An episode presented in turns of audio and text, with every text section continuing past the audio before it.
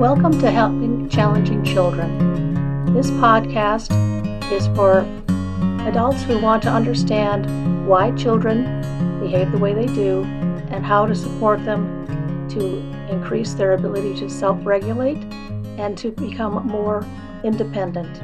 My name is Doctor Pat McGuire. I'm a developmental and behavioral pediatrician who, and I have been working with these children for over thirty years, and I can tell you that with the right support, they all do great. So enjoy these podcasts, and hopefully you learn a little bit each time.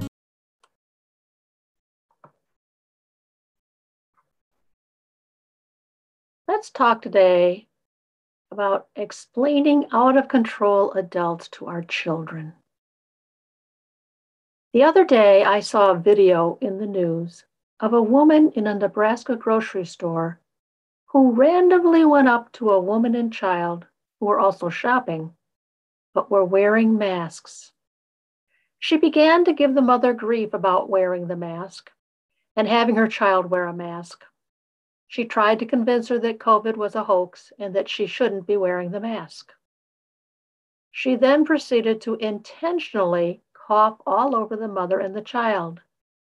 Bystanders tried to intervene, but the woman, with a grin on her face, coughed on all of them too, saying that she had allergies and not COVID, so she didn't need a mask.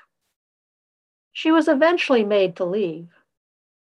Her employer, seeing the video which had gone viral, fired her as not the type of person they wanted at that organization.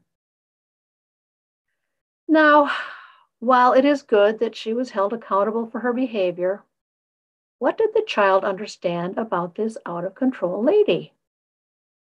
Why were she and her mother targeted? Was there a problem with wearing masks, like the lady said? This type of adult behavior is very confusing and scary for children. They don't know what they are supposed to do or what to believe. How would the mother explain to her daughter why the woman did what she did? Well, I don't know what the mother said, but I think I know how I would have approached the discussion. It would go something like this. My, that woman wasn't very nice, was she? It felt like she was bullying me. She acted like she was the only one who knew what was right, and the rest of us were wrong. I am glad the other shoppers were here to see how out of control she was and helped make her leave. I bet if she had done that at your school, with the yelling and coughing on people, she would have been sent to the principal's office. She would probably have lost recess, and maybe her parents would be called. What else do you think would have happened if she was a student at your school? Would the other students get mad at her and refuse to play with her? You know, there are some people who have problems believing others, especially if it means that they have to change what they believe and do things that they don't want to. They are sure that people are trying to control them, so they fight to control others first. Many of these people have been bullied in their lives and have been told lies that hurt them. Little things bother them a lot and makes them angry all the time. This woman acts like that has happened to her. Do you remember why we are wearing masks? That's right. There is a virus that is making people all over the world sick, and many are dying. Dad and I have gotten our shots to keep us healthy, but they don't have one, one yet for children your age. That is why people are still supposed to wear masks, to stop the virus from maybe making people sick who are not able to get the shot yet. But unfortunately, there are also some people, like that lady, who don't believe the vaccines are needed, so they won't get the shots. She could have the virus infection right now and not know it yet. her coughing on us and others in the store could be dangerous.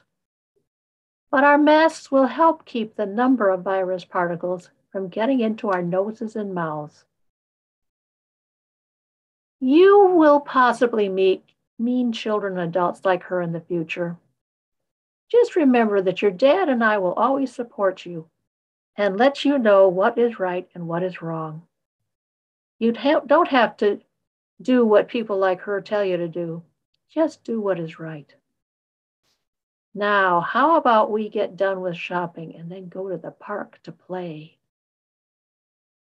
Now, other parents may try to use other examples and other ways to phrase it, but what's important is to think about what, what the child had heard or noticed and try to address it and do it in a way that helps them realize that we think about it. We don't just react. We just don't label.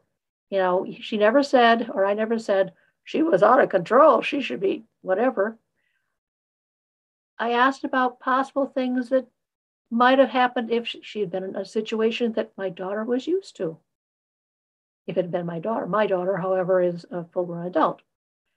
But these are things that we can do to help decrease the fear that children experience when they encounter these out-of-control adults.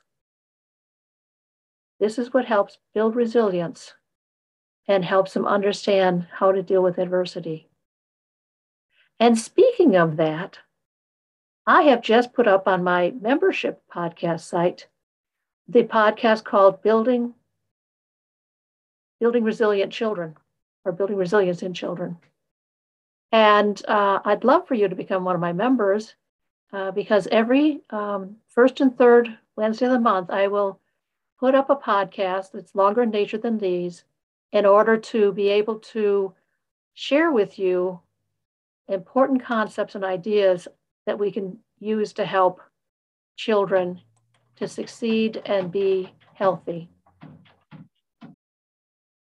So I'd like to invite you to visit my website and uh, become a member.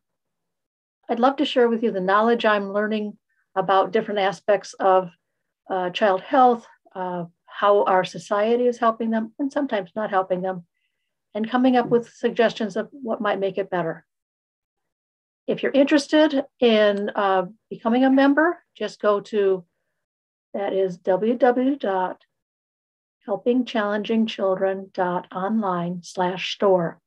And you will see the offer for the D- Digging Deeper podcast.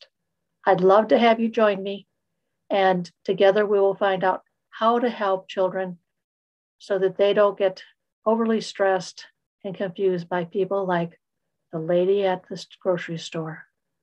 Bye.